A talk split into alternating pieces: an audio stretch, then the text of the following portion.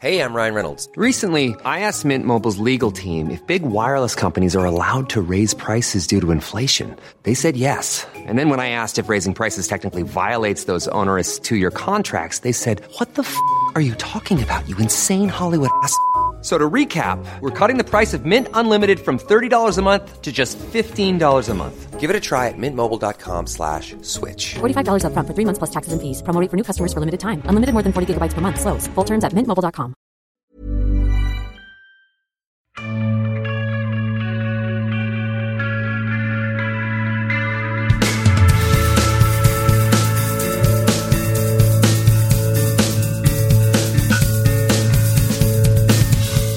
tuned in to Sci Fi Fidelity, the podcast that brings you monthly science fiction television discussions and interviews. Remember to follow Den of Geek on Twitter and Facebook at Den of Geek US, and we are at Sci Fi Fidelity. This is episode 35 for November of 2018. My name is Mike. And I'm Dave, and in this edition of Sci Fi Fidelity, we'll be talking about the scariest monsters in genre television in the wake of Halloween, of course. And our show topics include a variety of witchy reboots that premiered in October Charmed on the CW and Chilling Adventures of Sabrina on Netflix. Yes, and this was a very surprising couple of topics for both of us, a little bit out of our wheelhouse, but we really found that, that they had a lot of stuff to comb for discussion and looking forward to that. But we also have an interview that falls into the Halloweeny feel of the podcast, and that's with Adi Shankar, the showrunner of Castlevania, and he's got a lot of interesting things to share with us about that show and his career in general. Yep, season two just dropped. I haven't seen any of it yet. I, I'm waiting. I'm excited. but we do have some spoilers. Uh, not too many. Uh, we did the first. Did you do the first two or the first three of Charmed? The first three. first three, which is that's how much has aired since this podcast is being recorded. And for Chilling Adventures of Sabrina, I chose to just do the first three as well, mainly because that has a self-contained storyline, but also so that if you haven't finished it yet, there's not going to be any spoilers for the later episodes. Although I will hint at some threads that either get resolved or don't, but I won't say how. So we only have spoilers for the first three episodes of both shows today. And I want to mention before we get started here on our creepiest monsters in genre television that Sci Fi Fidelity is coming up on its three year anniversary, and we've got some changes in store that I wanted to let our audience know about. And it's not going to be hugely different. We're going to keep the same discussion topics that we have and the interview portion, but we're going to break it up into weekly podcasts because I know a lot of people are used to consuming their podcasts weekly. And we are going to actually take the four segments that we usually do and send them out four weeks or one week apart. So we'll have the discussion topic, we'll have a show topic, another show topic later, and of course the interview. And they will be randomly arranged throughout the month, not only for timing purposes, because of course sometimes we want to be able to bring you a discussion for a show that comes in the middle of the month but also some of our interviews have to be timed with premieres and promotional reasons and things like that. And also, it makes it a ton more easy on me as a podcast editor. I'm not going to lie, that's a big reason why this thing get, got started. But so it will hopefully make things more regular for folks, get more people engaged in the podcast, and also give you something to look forward to every week. All right, sounds good. But if you need to skip around for certain topics that you're interested in or to avoid spoilers, here are the time codes for today's discussions. Scariest monsters. 341, Charmed. 1842, Chilling Adventures of Sabrina. 4126, Castlevania interview. 6349. All right, now let's dive right in with our spoiler free discussion. Uh, Unless some of these shows you haven't seen, God forbid, but these are some classic shows that have very creepy monsters. And we had to be very selective here, and I had a lot of fun picking just the right ones. Yeah, and you know, Mike, something we didn't really even talk about. What actually constitutes a monster? I, I mean, we are playing pretty fast and loose, uh, as I think is okay with this topic. But you know, what is a monster? I mean, is Godzilla a monster? Is uh, you know, you have one from Doctor Who, and I, I'll hold that in reserve. So you can talk about it, but yeah, I think it's mostly just a supernatural creature, but we did like you said, we were a little bit more broad uh, with some of these, but Yeah. So I'm going to go ahead and start. And this monster is from season two of The X Files, and it is Fluke Man. It is from an episode entitled The Host. And what we see here is a genetically mutated creature that stalks its prey in the sewer system. Now, we've all heard about these mutant alligators, these mutant reptiles that are in the sewers of New York, and Chris Carter is certainly playing on that to a certain extent, but it's clearly part of the monster of the week format of X Files as opposed to the government conspiracy aspect that, you know, so many people really love. And I think that's one of the great things about the X Files is that it was able to walk that line between those two areas just so well. And I don't think any list of the best monsters in genre television would be complete without the Fluke Man, or at least something from the X Files. Yeah, I mean, think of Fluke Man as a humanoid worm. Yeah. That basically eats people. Now, Scully speculates that the Fluke Man was inadvertently brought to the United States on a Russian freighter, a byproduct of the Chernobyl disaster. You know, we see it hiding in a portable toilet, which obviously is a horrific image on so many levels. And then it gets sucked into a disposal tank that then leaves us wondering whether or not it's actually been contained. So if you haven't seen this episode of The X Files and you're a horror fan, by all means, check it out. It is a perfect standalone. You don't need to know any mythology for X Files to enjoy it. Yeah, and that's the great thing about this list is that a lot of these are standalone episodes, but also, you know, it's not necessarily horror.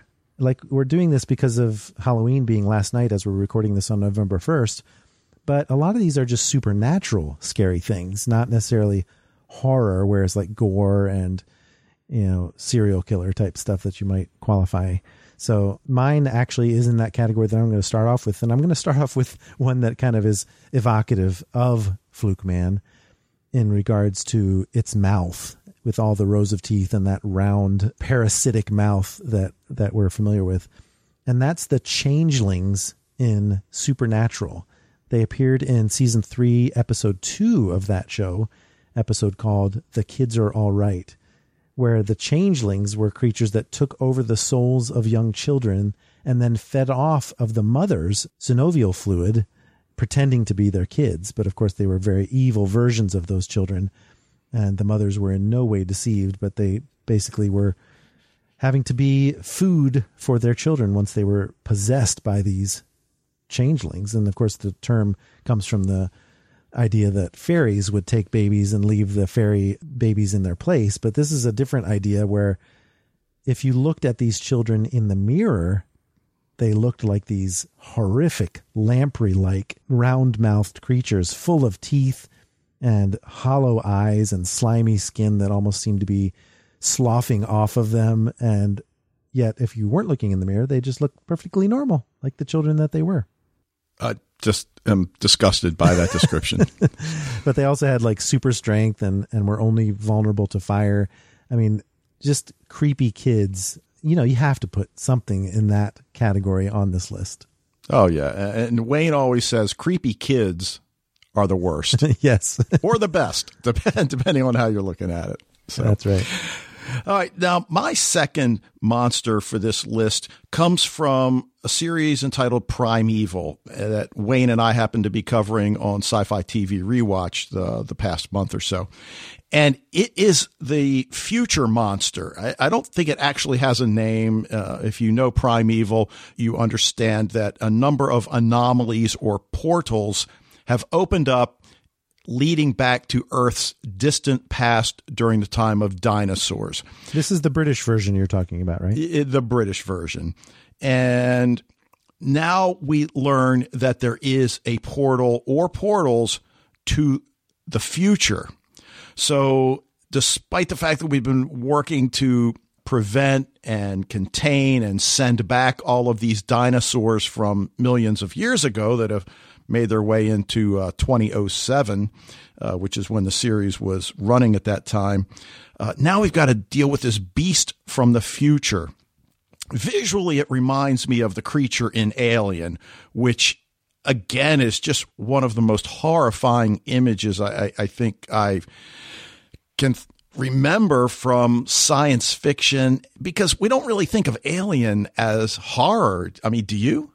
No, well, that's the funny thing. You sometimes see it in horror lists, but yeah, technically it's not. But it's just so scary. Yeah. So here, this beast, it also possesses intelligence, incredible speed, cunning, immense power.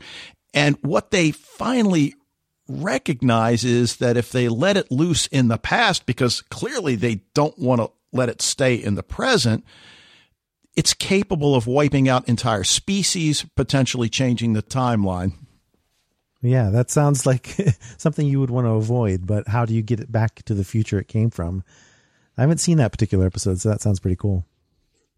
All right, well, my next one is going to come from Buffy the Vampire Slayer, and I think if you ask just about anybody, what's the scariest monster you can think of from all of the run of Buffy the Vampire Slayer? I think everyone's top five would contain the gentleman from the wonderful, wonderful episode Hush. That not only are the gentlemen one of the scariest monsters in Buffy, but Hush is one of the best episodes of Buffy the Vampire Slayer. In fact, it was the only one nominated for an Emmy for outstanding writing in a drama series. So that tells you something. Yeah. And if you know the episode, you almost are shocked that the voters had the foresight to recognize what this episode was all about uh, and, and on so many levels why it's so great. Oh yeah, because yeah, that that's true. Because Buffy kind of achieved classic status later in life, and was maybe a, perhaps a little bit misunderstood at its time by anyone other than its fans. But this episode in general had such an innovative structure because of the fact that no one could speak for a good portion of the episodes, so they all had to sort of speak in, in sign. But it wouldn't have been as, as effective without the creepy grins of the gentlemen. Not only their calm demeanor as they went about the town, floating around, but that made them scary as well, but also just distinguished and scary at the same time. And interesting, I just noticed in my research, Hush is also the episode that introduces Tara, Willow's girlfriend, who is about to speak in support of Willow when she first goes to the campus Wiccan group and then finds out that they don't actually, they're not actually witches and they don't actually talk about spells. and Tara is intimidated into silence before she can support Willow. And I think it's kind of cool that silence becomes a thematic thing in that sense, not just because of the powers that the gentlemen wield.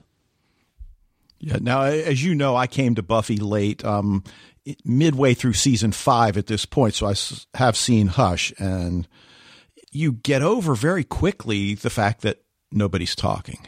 Yeah, it's great. One of my favorite moments of all time from uh, Buffy the Vampire Slayer, because Anya is my favorite character, is when Buffy is drawing all these gruesome pictures on the overhead projector, and Anya is just joyfully eating popcorn while she's watching her do that. All right, Mike. Well, my third character comes from a show that I'm currently reviewing for Den of Geek, and that is Van Helsing. And the character is Sam, who's portrayed by Christopher Heyerdahl, who is one of those actors that you might not be able to place him, but if we show you his picture, oh yeah, I know that guy. He's been in Yeah. everything. for sure. And this is one of those things too that now we're going to get into your example and my example that are they really monsters by the strict definition or are they not? But I think vampires qualify. Well, and the interesting thing about Sam is he was a monster even before he was turned into a vampire. As a child, he deliberately blinds his father, who then has him locked up in a juvenile facility. And the father makes the mistake of taunting his son. And, and as we know from so many shows, Game of Thrones has one of the most gruesome examples. Taunting rarely ends well for the taunter. Yes. Sam bites off his father's index finger as he's wagging it at him and then spits it on the ground. Now, early in the series, Van Helsing, that is, dead bodies with a finger missing keep turning up. And eventually, Sam is revealed as the killer. This is before he's turned into a vampire. ah, Around his neck, he wears a necklace made up of the fingers of his victims. And once he becomes vampire and he has a protege that he's trying to to teach his ways, he views torture as a form of play and enjoys prolonging his feeding from human victims. So, I mean, he is just visually a monster. There's no way anybody can look at Sam and not associate monster. And then once you learn his backstory that he was a monster as a human being, arguably he's worse now as a vampire, but yeah, it's a close call. Isn't he the one that couldn't speak at the beginning? I haven't seen a ton of Van Helsing, but Well, he's deaf. Oh, deaf, that's what it So so he can speak, but as uh, somebody that did hear at one time, he still can speak. But and he's pretty easy to understand as well. So yeah, very cool. And my borderline monster that's at the end of my list here is an alien from Doctor Who, but I still think it's very creepy uh, enough to qualify, and that's the Silence, an alien that appeared in the two-part season six premiere. And if you remember that particular one, this was during the Matt Smith and Karen Gillan era. And the silence had this ability to sort of make you forget your encounter with them as soon as you looked away. So it was kind of like the Weeping Angels, which of course would be the obvious choice for a lot of people on this list. Weeping Angels would would probably um, be on there. I just didn't want to go with that obvious choice. And uh, the Weeping Angels could only move when you looked away. the silence makes you forget that you even saw them as soon as you look away. And in separate interviews, I found Matt Smith called the silence the scariest monster in the show's history. And Karen Gillan said that the silence could rival the weeping angels in terms of scariness. And apparently they were modeled after Edvard Munch's The Scream and kind of like a faceless or, or difficult to define looking face and then that oblong pear shaped head and very creepy looking, but also the powers themselves made made them very creepy as well. yeah, if you don't know Munch's painting the Scream, just just Google the Scream and Uh, I'm sure it'll come up. It's a really powerful painting, and in, in association with the silence, as you point out, just really is frightening. And you know, you mentioned the Weeping Angels, which we'll have on our honorable mention list, as the tenth Doctor David Tennant says, the only psychopaths in the universe to kill you nicely. yeah, exactly. and then how can we forget the Daleks? I- Exterminate. well, yeah, but see that now there, I think you do cross into non-monster territory. I know. I know. but uh, yeah, I, there was a bunch of them. There's some shows that get covered by Den of Geek, uh, such as Stan Against Evil, that has a list that's up right now because Stan Against Evil is in its third season right now and being covered on the site, and that has a great uh, list of one-off monsters, monsters of the week, if you will. And I was looking through the list that Daniel Kurland put up there, and Murgatroyd the pot-bellied pig almost made my list. So I give that an honorable mention. But we also had some listener contributions. We had one from Richard on Twitter who brought up Eugene Tooms from X Files. In fact, Mike Gorham also brought that one up along with Fluke Monster. And I think those would probably be everyone's top two from the X Files, except uh, I think Christopher Bork also brought up the Peacock family, which is in Home. Well, uh, right. Uh, really, the only episode that they chose not to rebroadcast. Yeah, because it was too scary, too gruesome. But Christopher also brought up the Weeping Angels, of course, and the Gentlemen, so we were on the same wavelength there. Taltos brought up the Reavers from Firefly, which I thought was a great choice, even though they're aliens, like uh, one of my choices was. And then Maria and Christopher also mentioned a few movie monsters. Uh, since they're not TV, I won't bring them up. But yeah, there's a lot of scary movie monsters out there as well. But TV monsters are a little bit more fun to hunt for. But keeping with the Halloween theme, we're going to dive right in with our show topics, and they each involve witches. So this will be an interesting discussion, not only from how did we enjoy the shows, but also how did they compare to each other. Yeah. Well, Mike, I know you're reticent to do it, so I'll go ahead and do it and let everybody know we're done with time travel. We're done with space sci-fi. You know, no more killjoys, no more The Expanse. We are witch fans. I wouldn't go that far. All right, maybe not, but you, you know, I mean, as critics, because that's obviously what we do. I, I think we both agree that when, when you judge a show, you have to judge it for what it is and not what we think it should be. Right, exactly. And I think we both entered Charmed and Sabrina with a little trepidation because, as you said, it's out of our wheelhouse. So for Charmed, which is a reboot of the original Charmed uh, with Alyssa Milano and I forget who the other ones were, but I never saw even one minute of the original Charmed. So I have no idea. I'm not going to compare it to that in any way, shape, or form. Well, in the, in that sense, I think a lot of critics of this show they went after some of the portrayals of feminism and things like that in the show, but they also did a little bit too much comparing to the original, which I don't think is fair. I think it should be judged on No. its own merits. Yep. So Charmed debuted on October 14th, 2018 on the CW. And it, as I said, is a reboot of the WB series that ran for eight seasons between 1998 and 2008. So the show's premise, it, it opens up the first episode. The girl's mother dies in a mysterious fall out a window after invoking some sort of spell or chant. So we obviously get the idea that she is a witch. And we also see that there's some sort of an evil presence. Uh, at first, I thought it was a flock of bats, but now I believe it's crows or, Ravens or something, yeah. but just birds and flying things in general are, are creepy. and we learn that their mother bound their powers as baby. Now, when I say they, at this point, we're talking about the two sisters that live in this house with their mother. Right. So what we come to find out is in this early scene, she's in the process of, of unbinding their power. So the girls don't know the powers that they have, right? Yeah, and this is a little bit of a departure from the original that I will mention, just because I think this is done well as a origin story of sorts. Yeah. Now they're given their mother's spell book, and I, I don't know about you. I you, obviously you're a huge Buffy fan as well. Spell books are they are a requirement for these Yeah. kinds of shows. Yeah, it's almost like you have to look up the demon of the week to see how to defeat him, just like in Buffy.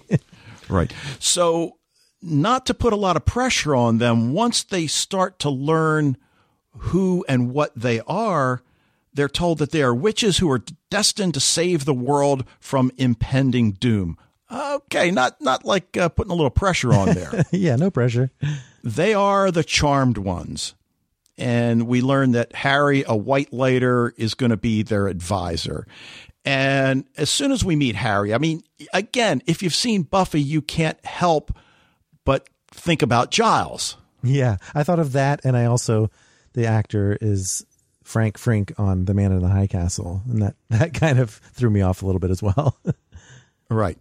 Now, we also learn, though, that there's a third sister that the two of them know nothing about. She shows up out of the blue. She had seen a photograph of her with her mother in front of a house. She, she's a child, so she basically does the legwork, tracks it down, knocks on the door. I think I'm your sister. And, and of course, the two are, yeah, whatever. but it doesn't take long to figure out that they really are sisters. And this whole idea of the power of three is going to be what's going to allow them to save the world from this impending doom. And interestingly, one of the first decisions they make is that any decision we make is majority rules. Well, obviously, two to one. And one of the first conflicts we, we see is, is thinking that the two younger ones, because the one that just discovered that she has sisters is a little bit older. Yeah. I, th- I think she says she's 28. Mm-hmm. yeah, exactly. So she is going to be the one that would be more obviously left out of some of the decisions. Right. Now they're waiting for the third of three signs of the coming apocalypse. And, and in addition to saving the world from doom, they still don't know who killed their mother. And they're a little unsure about Harry. And they pull out the Ouija board that they have in the house and it spells don't trust Harry. They, they assume they've connected with their mother in the afterlife. And given everything they've seen, they see no reason to not believe this message that they assume is coming from their mother. So immediately there, there's this wall that goes up about Harry and, and anything he does. That was a nice little ending, twist ending of sorts for the first episode. And although it led in a different direction, it was kind of a nice little touch to make you realize that, oh, we might have to watch more carefully what we're dealing with here uh, because the Ouija board being pulled out was just kind of an offhanded maneuver to begin with. And for it to produce something so shocking was kind of a cool way to put us on our guard. Yeah.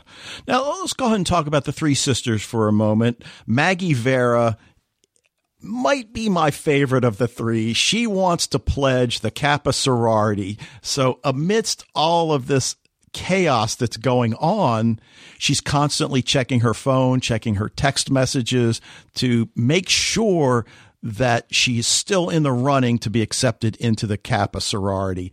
And I, I just love the contrast between what she needs to do as a witch and a, arguably a savior of mankind and trying to be accepted into the sorority. Yeah, I like the. She didn't put any exclamation points on her response to my Yeah. Instagram. well, and she says, "Well, if I have to be a witch, I still want to have a life." exactly. And who can blame her? Right. Now, her power is that she can hear what others are thinking. So I don't know, and maybe you can help me out here. I'm not sure if it's clear whether it's a power she can control and turn on and off, or if it's just when she's around people, she can hear what they're thinking. Well, it's by touch. She does try to block it off with some gloves at one point. That does not Right. work. So I think she does have some work to do on controlling her power. But I think also, and this is again, just like in the original Charmed, the powers often have something to do with an insecurity that they themselves had. She cares what people think, therefore her power is to hear what people think. Interesting little irony there. Right.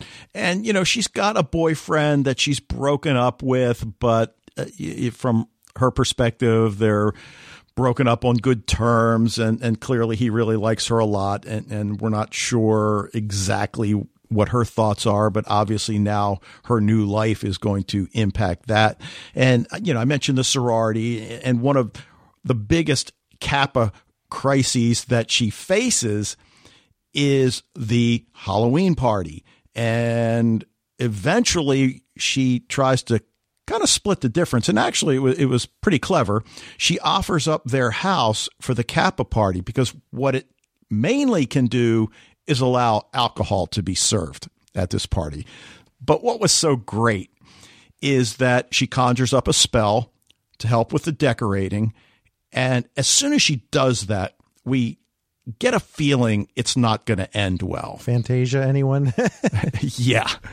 And I, she does the same thing with costumes, which, which again, uh, I thought was great, but we also understand it likely is going to come with a certain set of consequences, which of course it does in the end. And to bring everything to a close, they have to break the magic that they'd used on the party and on the costumes. And it's just a really, really fun scene. And, you know, even before I go on further, it's just a really fun show. I, I'm just so surprised how much I enjoyed it. Yeah, and and both of these shows actually have an episodic nature to them that you would think would be off-putting, but it's not. it's actually just kind of fun to have a self-contained story. It's kind of light-hearted, so it's not the heavy stuff that we, we might be used to with some of our science fiction selections, and it surprisingly works well. I'm not usually a fan of those type of things, but these were good. Yeah. Now, her sister, Melanie Vera, is a full blown feminist who can freeze time, which might be my favorite power of the oh three. yeah, for sure, no question. And she's the one I mentioned as a graduate student and a teaching assistant. And her girlfriend, Niko, is a detective. Of course, because you got to have someone in the cast so that you can involve crime somehow. Oh, well, right. And we know it's going to be a problem because the woman's a detective. She's going to ask questions. Things are going to happen that are not going to add up. And, you know, we certainly see a number of instances where Melanie is really kind of upset that she has to hide the truth from her.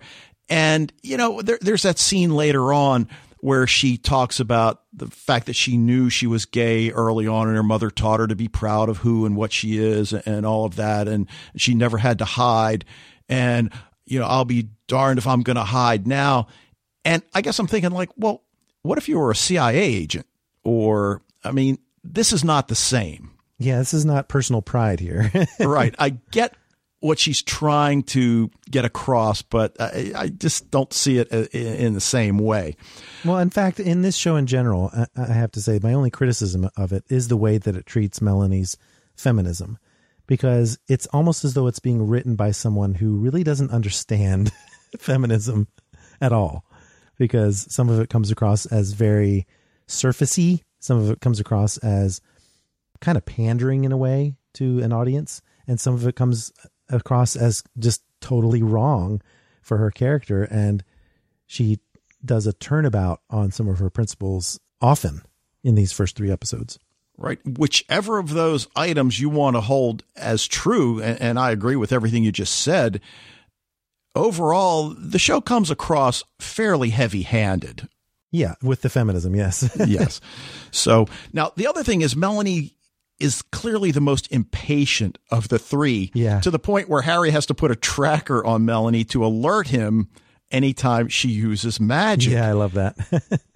And obviously, we get to the end, and and she's earned the right to have the tracker removed, and earned a little bit of trust. And the first three episodes really are about building that trust, because uh, Macy, the the third sister, I'll talk about in a moment, has to earn the trust and has to learn to trust her new sisters. And then, of course, there's Harry thrown into the mix. But Macy Vaughn, who is the older sister, 28 years old, she just shows up out of the blue after seeing that picture of her as a baby in front of the sister's house. Her power is telekinesis. And how classic was that that she first, well, of course, she doesn't really realize what it is when she's in the bar with the guy that likes her a lot. And she clearly likes him too, but something goes flying across the bar. I guess it's a beer bottle or something. yeah. And the thing is, immediately you think that her power is the coolest, the most powerful. She's got a grip on it very early.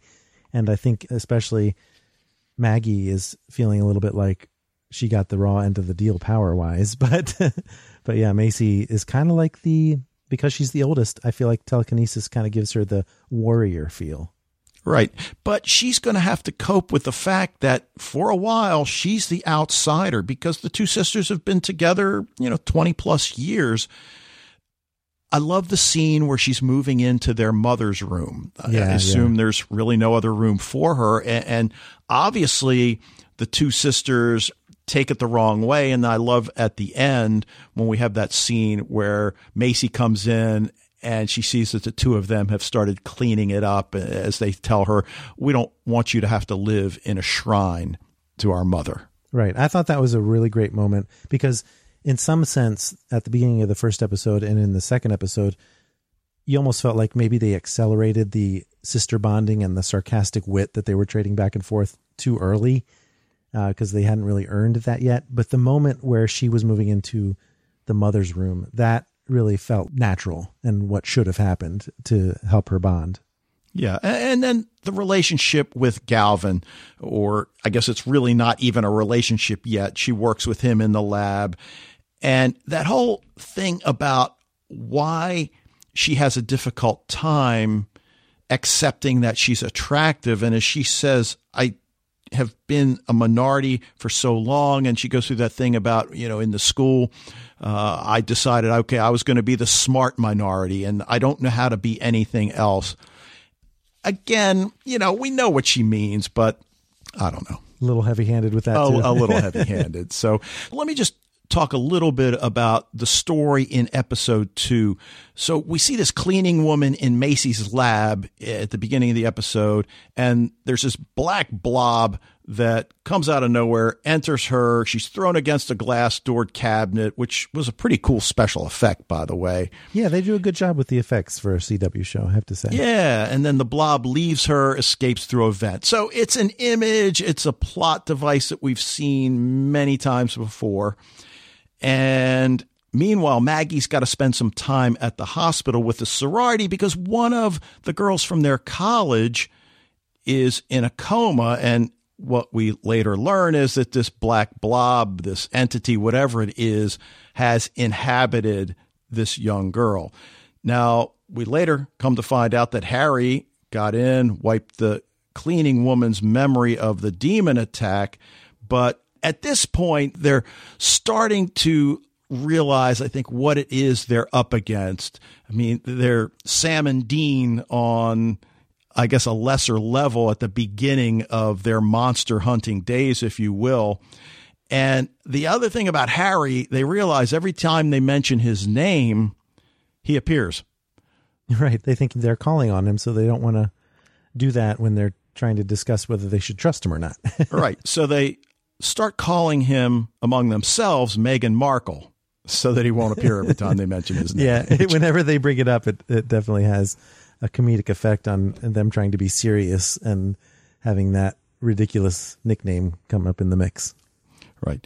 All right. Well, Macy mixes up uh, basically what she's calling a truth serum, and she's trying to get various people to imbibe it and try to learn who the monster in, in, this case really is. But of course, right away, we see there are two thermoses side by side, and we know right away they're going to get switched, which is, of course, what happens.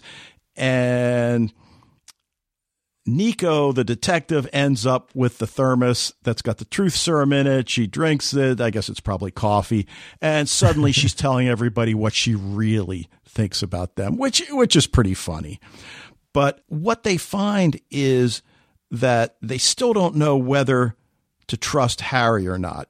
And what they think is that Harry killed their mother and that he wants to steal their powers. So they, at this point, don't trust Harry still. They need to find the prism of souls to trap Harry. And we learn that there's this object that's hidden in a mirror in his office. And, and uh, you know, the way out of that maze was pretty darn cool, I, I, I must say. But finding the way out of the maze together seems to be an emerging theme of the show. We said the power of three at, at the at the start, and they realize that if they're going to be successful in what they're tasked to do, they are going to have to to work together. Well, in fact, that's how they defeat the first cold demon that they think is the demon that killed their mother. But he kind of says as he's dissolving away, they've banished that ice demon uh, that was hidden inside one of the professors or one of the uh, people on campus. And he kind of says, You think I'm the one in charge of this little thing? Oh, you have no idea where this is headed. Kind of hinting at a much larger picture that, of course, we're just scratching the surface of here at the very beginning of the first season. Yeah. And what we find is that this black goo is the primordial form of the harbinger, the arrival harkens the apocalypse, and obviously preventing it now falls on their shoulder. So we, we get to the third episode, and that's all that's aired to this point. and we've got a cold open that turns out to be a virtual simulation training session as the three unsuccessfully battle a demon. And, and that was a, a, a pretty cool visual. But there is a governing council that oversees the witches, and it's clear right from the start that the three sisters' impatience is going to be an obstacle moving forward. And, and, this is, again, something we saw in Buffy. The council was constantly over her head, over Giles' head, and her attitude was typically, well, screw them. yeah. I'm the slayer. I'm the one putting my life on the line. And right away, we see that's pretty much going to be their approach as well. So, as I mentioned earlier, the vessel turns out to be Angela Wu, who's this college student that's in the coma in the hospital. I don't know if she's actually a member of the sorority or not, but the sorority girls are always going there. I think they're going there to do their community service. Yes, exactly. right. But Mel goes and she's got the cookies that have the truth serum in them. And and she's trying to get Angela to eat one of them. And Angela's you know rebuffing it. And and of course Mel doesn't want to push too hard. And finally she makes up some sort of a story. She takes a bite of the cookie. And we're thinking like okay well you know, but then, of course, as soon as Mel leaves, Angela spits the cookie out. And I mentioned the party earlier, and Maggie suggests, well, why don't party here? We can test everybody in this closed proximity. Okay, good idea. And in the midst of the party, Niko gets a call. Three more dead bodies have turned up on campus. So, you know, she's got to leave. Obviously, we know these are related. And then we learn that the demon is hunting virgins. Macy admits that she's a virgin, cuts her hand, and they leave a trail of her blood. And at the end, the Angela demon's not dead. Harry's got her chained in the attic until the elders can arrive and decide what to do. Constant supervision's required. And we're left with that episode wondering if the girls are going to not watch Angela the monster, Angela the demon, and something bad is going to happen. But, what you can tell is that each of the episodes kind of ups the stakes a little bit, as they should. And I'm Sandra, and I'm just the professional your small business was looking for. But you didn't hire me because you didn't use LinkedIn jobs. LinkedIn has professionals you can't find anywhere else, including those who aren't actively looking for a new job but might be open to the perfect role, like me. In a given month, over 70% of LinkedIn users don't visit other leading job sites. So if you're not looking on LinkedIn, you'll miss out on great candidates like Sandra. Start hiring professionals like a professional. Post your free job on linkedin.com/people slash people today. Hey there, it's Michele Norris. I'm host of a podcast called Your Mama's Kitchen. When I travel, I'm usually looking for a way to find a taste of home when I'm not at home. And one of the things I love to do when I am at home is entertain. And Airbnb allows me to do that. When I was in California recently, I rented a house that had a great kitchen. And when we were sitting around the table, we were all thinking, we're in someone else's house. Someone could be in all of our homes as well. If you have a home, but you're not always at home, you have an Airbnb. Your home might be worth more than you think. Find out how much at airbnb.com/slash host. I think there is a very good logical progression to the widening scope of the show. Yeah, but you know, as I said, it's a lot of fun. The acting is good. the The visuals are good. It's uh, you know, it's not real scary. It's kind of creepy. Uh, I think Sabrina makes me consider Buffy a little more than than Charmed, perhaps just because it's Sabrina alone, as opposed to the fact that the girls have each other. But uh, you know, check it out. I, I I think you might be pleasantly surprised. It's funny how we're drawing comparisons to Buffy, considering she's not a witch, although she does have Willow in the mix as well. But but yeah, there are some very obvious comparisons to that earlier show, and they're recontextualizing it for the modern age, and sometimes successfully, sometimes not. I do give Chilling Adventures of Sabrina a little bit more. Um, I put that a little bit higher on the scale of likelihood to be renewed, but I did enjoy Charmed for it was. Probably won't necessarily keep watching it, but I did enjoy it for the purposes of discussing it on the podcast. But it probably is no coincidence that both of these shows came out in October to the same month as Halloween, because it definitely fits with the the mood of the month and what everyone's thinking about. And Chilling Adventures of Sabrina is so well timed with its October 26th drop date on Netflix. 10 episodes of chilling fun. And I found this interesting that when it was first announced, and also in just hearing through the grapevine about Riverdale being kind of a scary show too, I'm like, what, is this the Archie that I remember? And I didn't really know the backstory. Did you know why this was uh, being treated as a supernatural slash horror concept, Dave? Well, I didn't. Uh, I did hear the Riverdale reference in uh, one of these episodes. Right. And I was just like, I was not aware that this was a thing, you know, horror versions of Archie. But Sabrina the Teenage Witch, just to go back into its origins a little bit, it was a playful look at a high school femme fatale in the 1960s. And she could cast charms and hexes, trying to be good as her witch family encouraged her to be mischievous. And she was part of the Archie Comics imprint. She even had some interaction with Archie and Jughead and the gang. And she was originally envisioned as a one off, but instead became very popular and got her own title that lasted into the early 80s. So obviously, there was the TV show in the 90s with Melissa Joan Hart based on that comic, and that was more of a comedy as well, lighthearted in nature. But in 2013, I found out a more mature storyline called Afterlife with Archie brought Archie and Jughead and the gang into a more mature alternate history version of Riverdale, and Sabrina was in issue number six of that comic, and obviously was much more suited to this darker version of Riverdale. And so the Teenage Witch got her own new title called The Chilling Adventures of Sabrina in 2014. And that's where these TV shows are coming from. Riverdale, of course, is on the CW, and Chilling Adventures of Sabrina is on Netflix stars Kiernan Shipka of Mad Men in the lead role. And this version sticks with the idea that Sabrina is half human on her mom's side and half witch on her father's side, which was emphasized in the 2014 comic. But one of the things that I noticed throughout my note taking during watching this series is that there are a series of core mysteries, some of which get answered and addressed, and some of which are left hanging for future seasons, which I think is very well done. But one of the core mysteries is the death of her parents when she was an infant, supposedly in a plane crash. But at some point, there's a dream that she has where there are two babies, one with hooves. And that was kind of strange to see. And she's been brought up in, in the absence of her parents by her witchy aunts, Hilda and Zelda, in Greendale, which I guess is near Riverdale.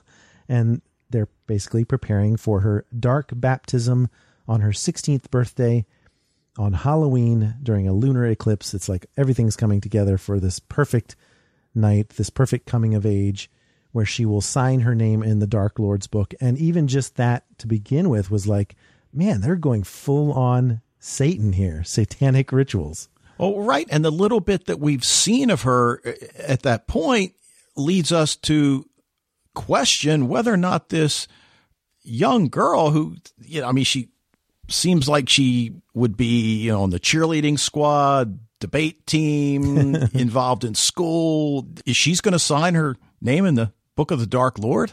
Yeah, and she's a bit blasé about it. She's kind of reluctant, but she's just kind of treating it like any, you know, teenage angst topic might be. And so yeah, it's it's very interesting. I was just kind of surprised to find that they were going in this direction rather than like the Wiccans that you might see, you know, worshiping an Earth Mother like you might see in Charmed.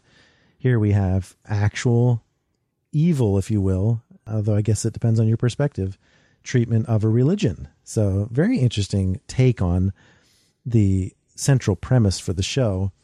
But other than that, it follows the same structure as Charmed and of Buffy the Vampire Slayer. Like we said, they have uh, a number of great characters that I want to discuss up front here. First of all, of course, there are her friends at Baxter High, Roz and Susie. And the latter is being bullied for being asexual or at least non binary. And I think this was one of the first characters that I've seen that was treated this way. In fact, the actress herself is non binary. I'm not even sure I should call it actress in that sense. But Roz, the other character, also starts a feminist club with Sabrina's help because of Susie being bullied. And in fact, they call the club the Women's Intersectional Creative Cultural Association, which happens to spell out Wicca, which I think was interesting considering they don't know that Sabrina is a witch, and yet they still went that particular route. And again, I don't know that the feminism is really treated in a way that integrates it well into the storyline, just like in Charmed. I f- feel like it kind of stuck out a little bit, but it does fit maybe a little bit better, motivated by the bullying that's going on from the football team. Maybe a little bit cliche in that sense, but definitely something that needed to be addressed. And I thought this was a nice creative way to do it. Right. And you get the impression they had no idea that it was going to spell out Wicca. yeah just a nice little play on words there. Right. And and they do that a lot in the show, which is really a lot of fun as well. Yeah, well, especially with the names, which I'll yeah. talk about in a minute. But um, Harvey Kinkle, the boyfriend of Sabrina, straight out of the comics, played by Ross Lynch, famous for his portrayal of Austin in Austin and Ally on the Disney Channel. But he's told everything by Sabrina, which I loved the fact that there was a moment early in the series where she decided, I need to tell him about everything the dark baptism, me being a witch, everything. Because why wouldn't you do that? You know, I like when they don't keep secrets all the time. Of course, then she finds out that it has very dire consequences and she wipes his memory. But I like that they did that. And Harvey is not just arm candy. You know, he's got a backstory as well. Specifically, his father is the foreman of the mines, which in this town is a big business, but it also happens to be probably the passage to hell that makes Greendale, you know, hooked into this um, coven so strongly. And Harvey is expected to work in the mines like his brother Tommy, but he's having trouble because as a child he was playing hide and seek and he spotted the Dark Lord and was traumatized by the goat headed figure that we see several times hinted at throughout the 10 episodes. Right. And the fact that we don't know whether their father is just a jerk or if he's got some connection to Yeah. the Dark Lord. exactly.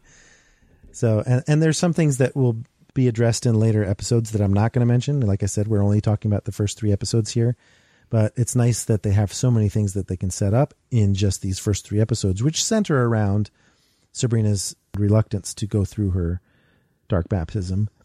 One of the my favorite characters that's introduced is Miss Wardwell, who is wonderfully played by Michelle Gomez, who of course viewers may recognize if you're a Doctor Who fan.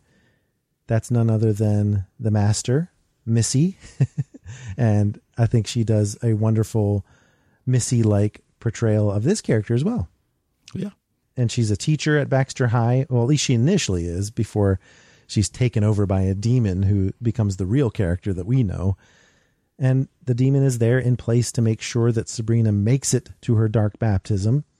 And her foil, you might say, or perhaps her companion in the mission to pay attention to what Sabrina's up to is High Priest Faustus Blackwood, played by Richard Coyle, who, interesting, we, we talked about Hard Sun in this podcast, and that got uh, canceled, of course. But his character's name was Blackwood in that show too, which I thought was interesting. And then um, Blackwood is tasked similarly to make sure that Sabrina gets to the Academy of Unseen Arts, which is kind of like the Hogwarts of this show. And the central mystery surrounding these two and their mission is why the heck does Sabrina warrant such specific attention? you get the sense that the orders are coming from the Dark Lord himself, but how much do these guys even know about why they're watching this girl so closely? Has something to do with the fact that she's half witch, but but I don't know how much they know.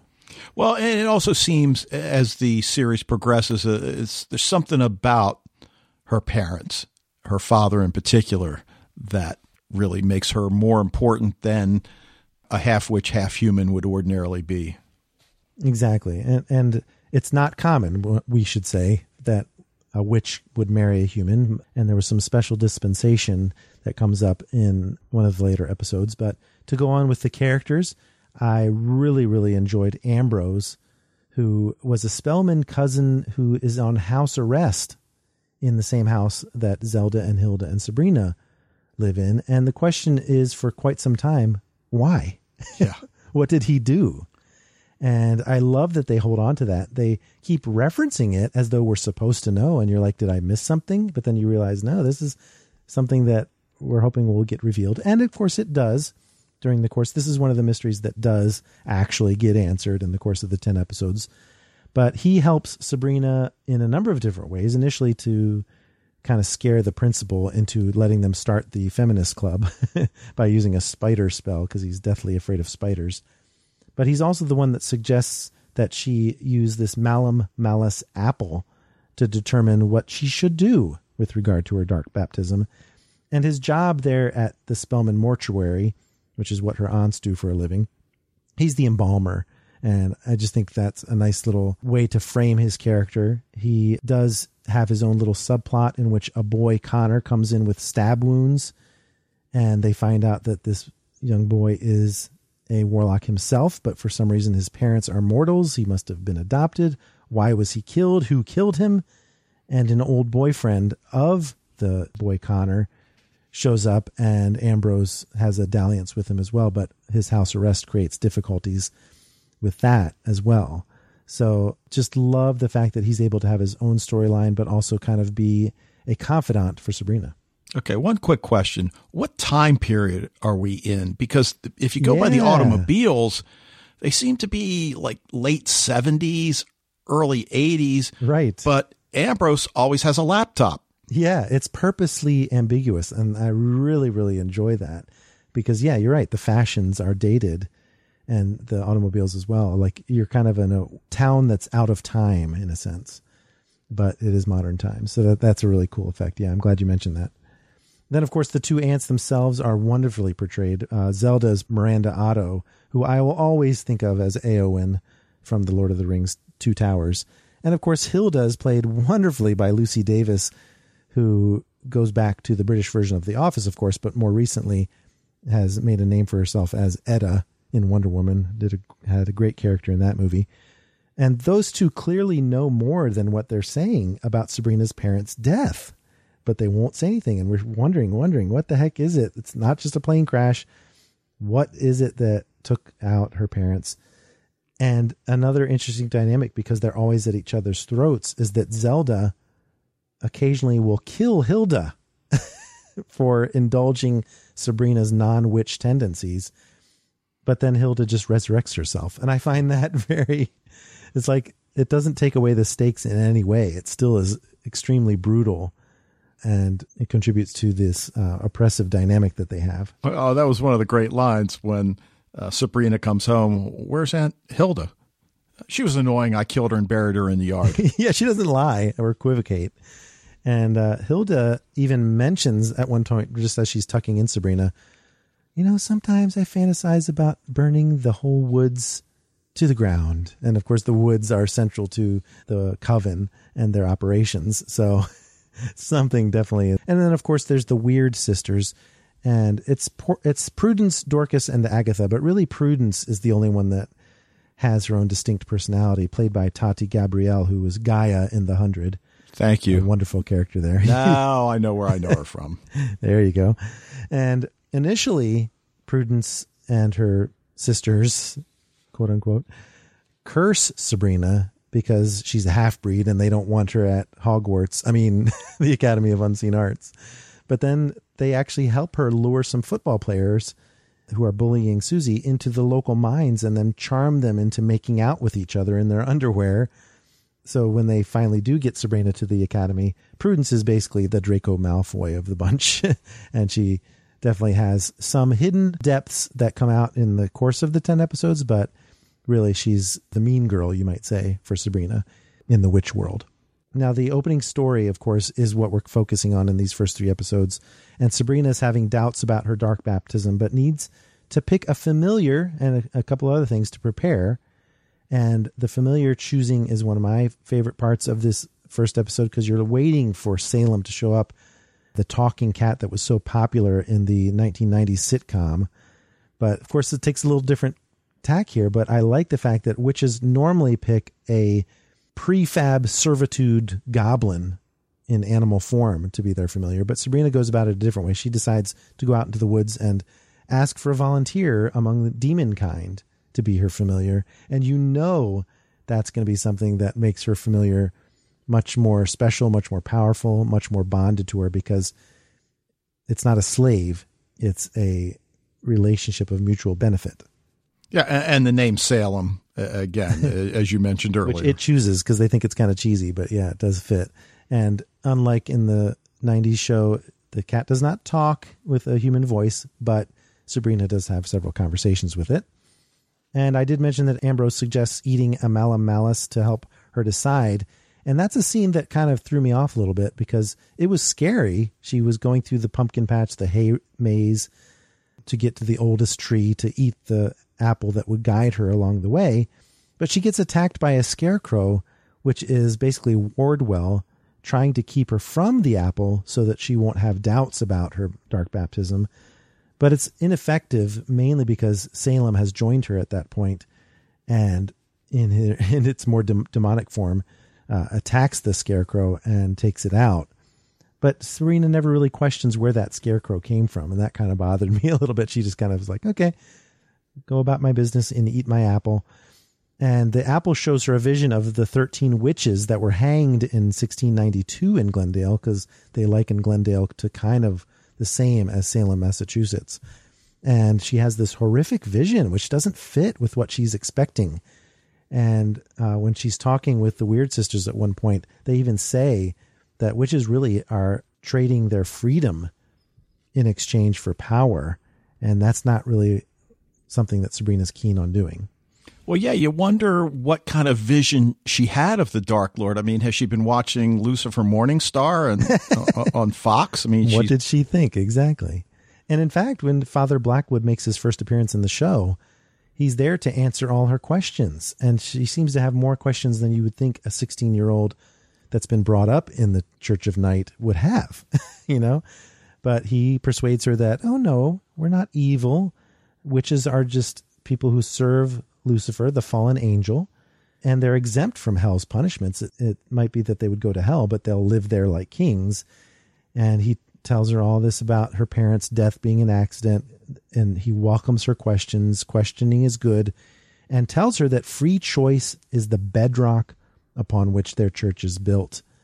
But of course, when Sabrina makes it to her dark baptism, she finds that that is far from the truth, as Blackwood presides immediately tells her to disrobe. She's cho- chosen this great white wedding dress that turns black in a very magnificent fashion, and then she ends up in her slip for the final ceremony. And you immediately get the sense that this is not really about free will, and she must forsake all and agree to do the Dark Lord's bidding by signing her name in the book. Yeah, and I can't say I was surprised that she doesn't sign, but no. I will say, dope that I am, I guess I started believing Father Blackwood when he was, you know, giving her the hard sell. Exactly. You you wanted to believe it just like she wanted to believe it. But because she has this vision with the apple and again right here before she signs her name in the book of these hanged women, these 13 witches, she doesn't want to do it. She said, You said I would have free will.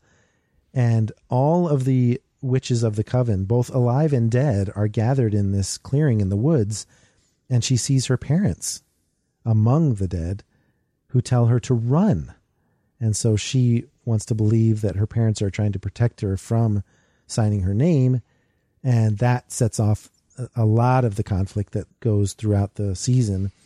And episode three is what starts to make me wonder as I'm watching it okay, now we're getting into more episodic content as we deal with the witches' court where Sabrina is being sued along with her aunts that she has to sign her name in the book because she's been promised, and this is a breach of promise that she's done by leaving the dark baptism. And so we have this Daniel Webster plot that comes out. And as you watch the episodes four, episodes five, episode six, you realize that there are going to be, you know, monsters of the week, demons of the week, or problems of the week to solve. And I wasn't sure how I, how I felt about that, but it actually works out really well as it does in Charmed, don't you think? Oh, I, I, absolutely. And and you know, of course, once the lawyer Daniel Webster enters the mix, it just I, I, really enjoyed the way that unfolded. I mean, it made sense. You know, it, it wasn't this Deus ex machina ending that absolves her of you know any guilt in this case. And, and I love the fact that in the witch courts, you're guilty until proven innocent. Right, and they keep saying your dishonors and you know disorder in the court. You know they keep using the opposite of what you would normally hear. But yeah, Daniel Webster as a lawyer, and of course the Daniel Webster character and historical figure, probably a juxtaposition of those two. and um, he was somehow involved with Sabrina's father. I'm still waiting to see how that plays out. But he made a deal with the devil to be a great lawyer, but was only able to exonerate horrible people. That was his curse. So he agrees to help Sabrina, and it comes out that Sabrina's father put her name in the book when she was like three days old or something. And that was part of his compromise in order to marry her mother, which I found a little bit strange because, okay, well, isn't that the cart before the horse? Did, was Sabrina born before they were married? Or I'm not sure how that worked. But it doesn't matter because her mother prepared for this eventuality. And she, with Hilda's help, interestingly, already had Sabrina baptized in the Catholic Church. And so she can't be in breach of promise because she was promised to another religion first.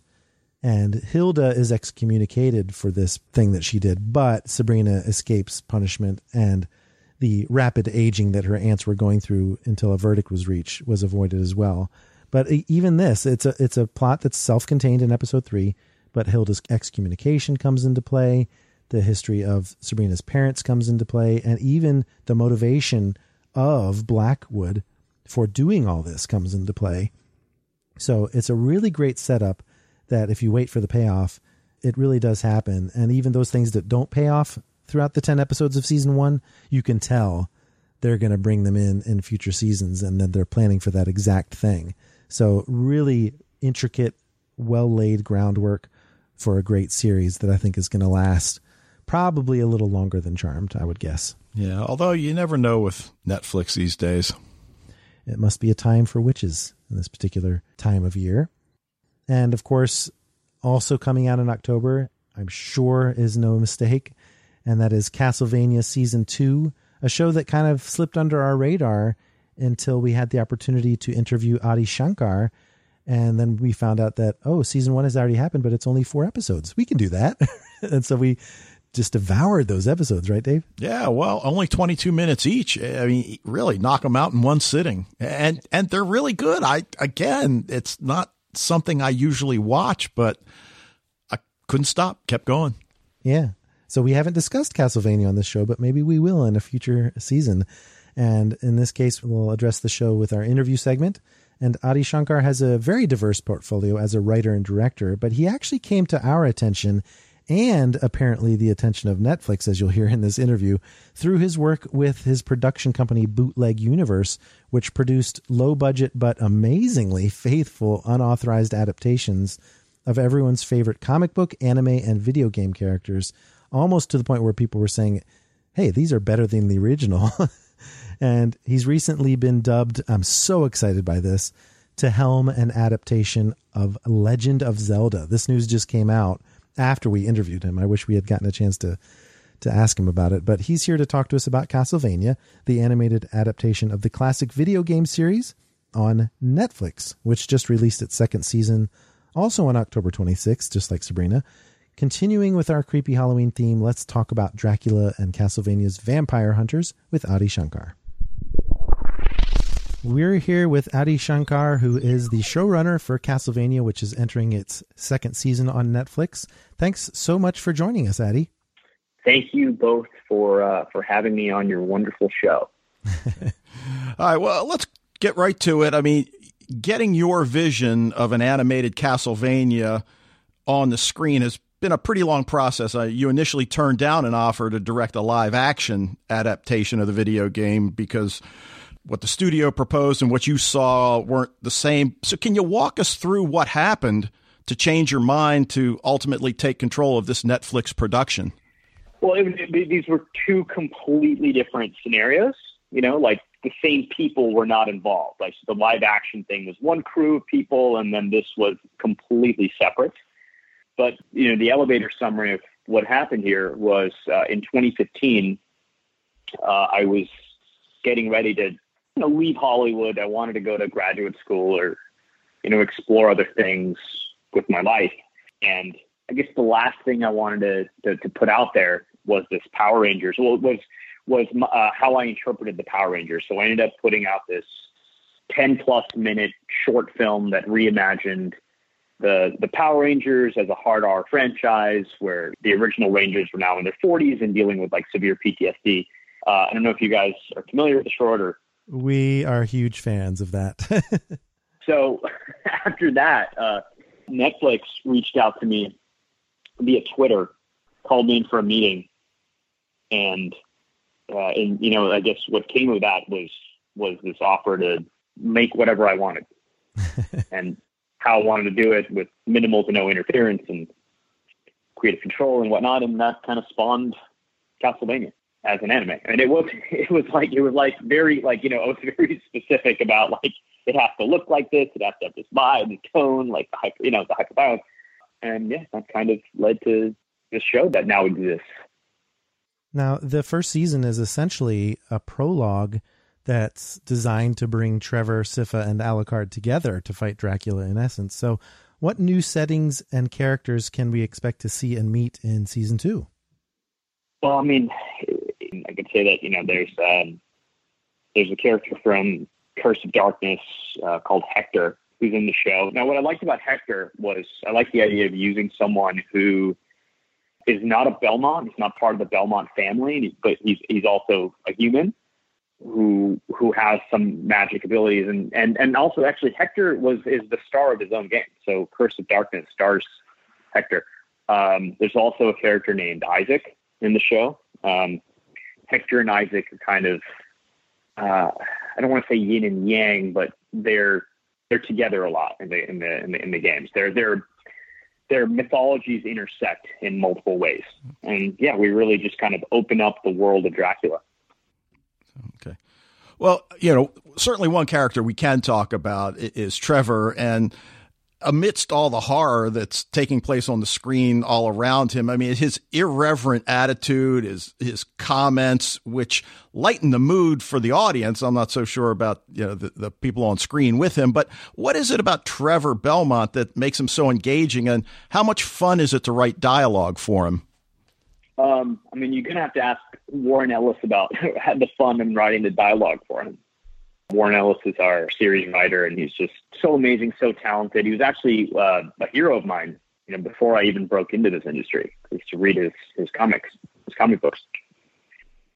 Well, so do you have a traditional writer's room the way most live action shows do? So I, I know it's not conventional. I know everything about the way we make this show is unconventional.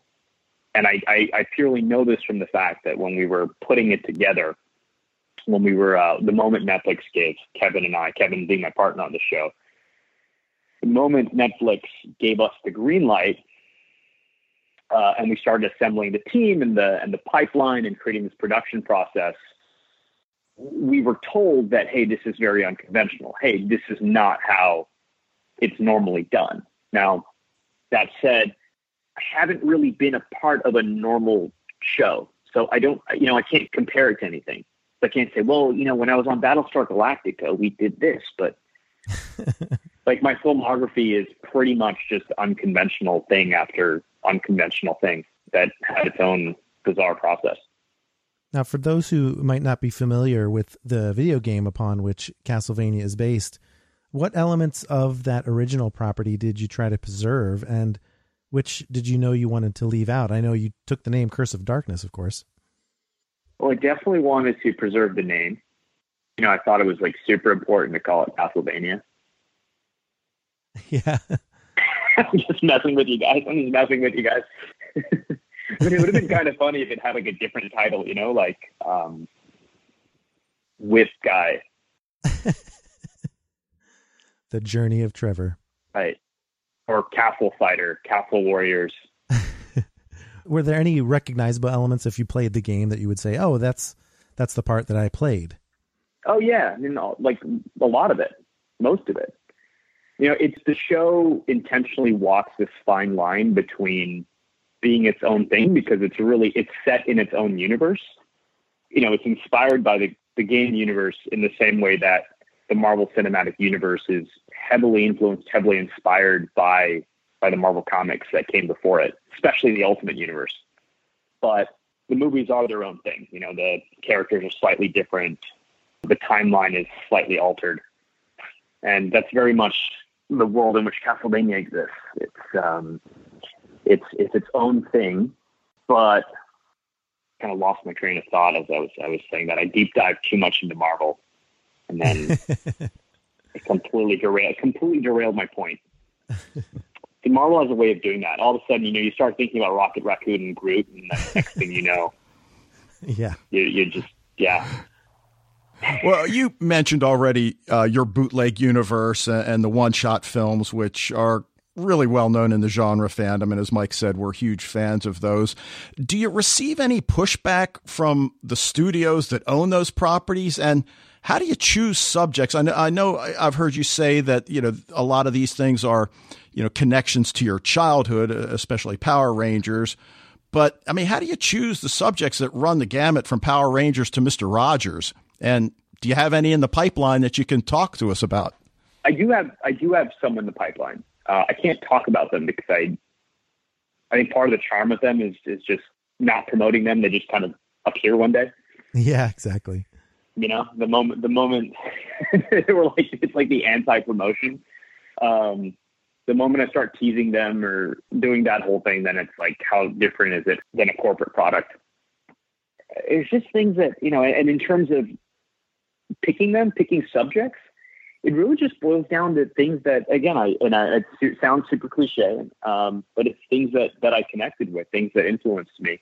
You know, um, my perspective on a lot of these franchises is a slightly skewed one because growing up internationally and completely outside of the United States, growing up not only just outside of the United States, but but outside of like Western culture. So I was I was engaging with a lot of these brands and these franchises in a vacuum. Like I didn't know that other people even like these things. So it's like I was deep diving into the mythology of these things without having anyone to talk to or verify the, the mythology or, or to have a back and forth.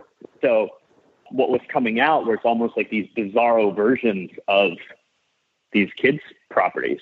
But I think a big takeaway from that whole process, right? Like I started off in that traditional Hollywood studio system right right before it ended. So I had like, you know, normal movies that were in theaters and they were like officially sanctioned and stuff. and and it just felt like making these these fan films, making these short films, they just felt so much more authentic, so much more real. Like people were passionate about them. And not just the people watching them, but also the people making them. And it didn't feel like it was being put through a factory, a sausage factory built around some algorithm. It was just, this doesn't exist. I want to see it exist, and I want to see it exist like this. And that vibe, that feeling, I realized like I had this epiphany that it's I'm looking at the world kind of incorrectly. Like that doesn't have to just exist in the fan film world. Like, that should apply to everything, everything I do. So Castlevania was really that, you know, even though it's officially, you know, it's officially licensed, like it's there's like suits involved. I wanted to approach it like a fan film. Now, one thing that's a little bit different because of the fact, I guess it was originally envisioned as a movie project because it has four half hour episodes, and season two is going to double that to eight. So it wasn't really envisioned as a as a movie project. This is where the the there's some confusion on the backstory of this of this series. Uh-huh.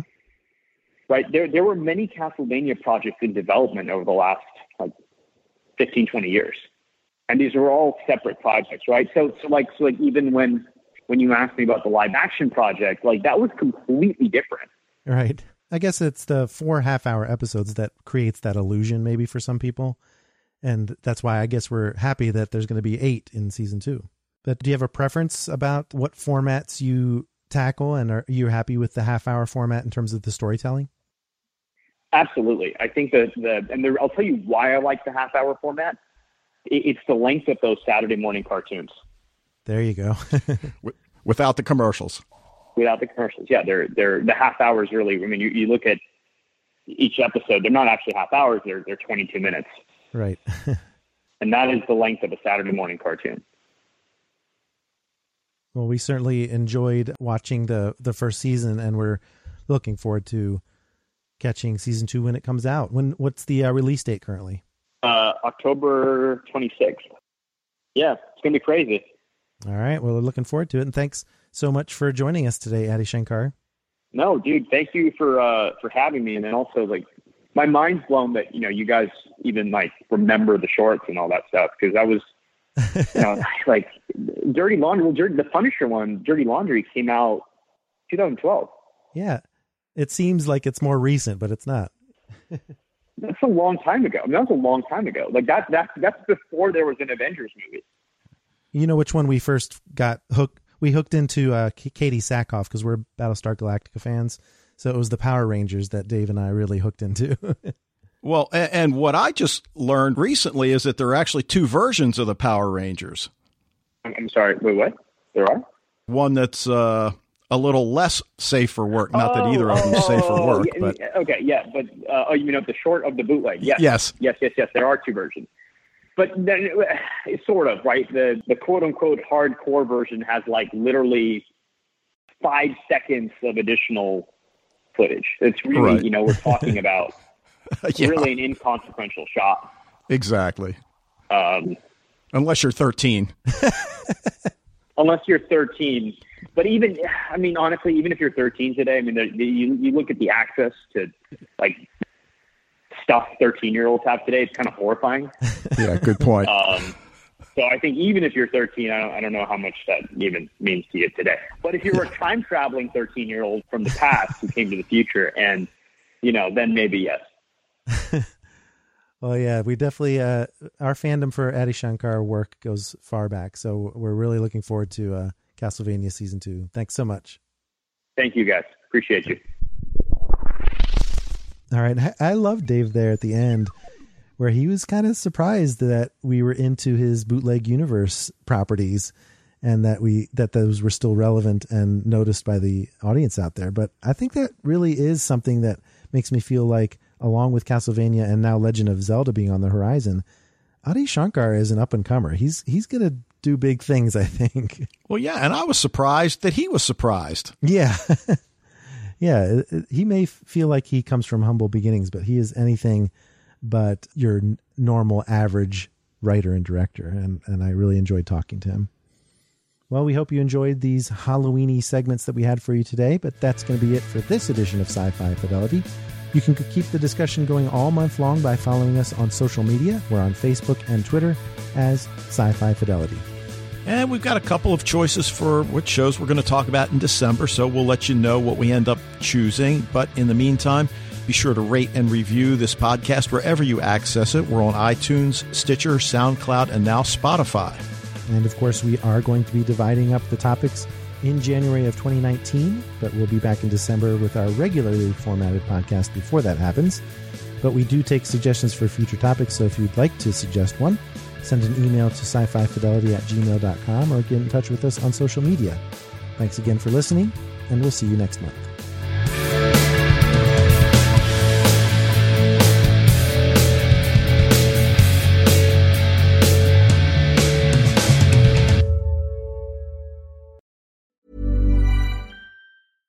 Even when we're on a budget, we still deserve nice things. Quince is a place to scoop up stunning high-end goods for 50 to 80% less than similar brands. They have buttery soft cashmere sweaters starting at $50, luxurious Italian leather bags, and so much more. Plus, Quince only works with factories that use safe, ethical, and responsible manufacturing. Get the high-end goods you'll love without the high price tag with Quince. Go to quince.com slash style for free shipping and 365-day returns.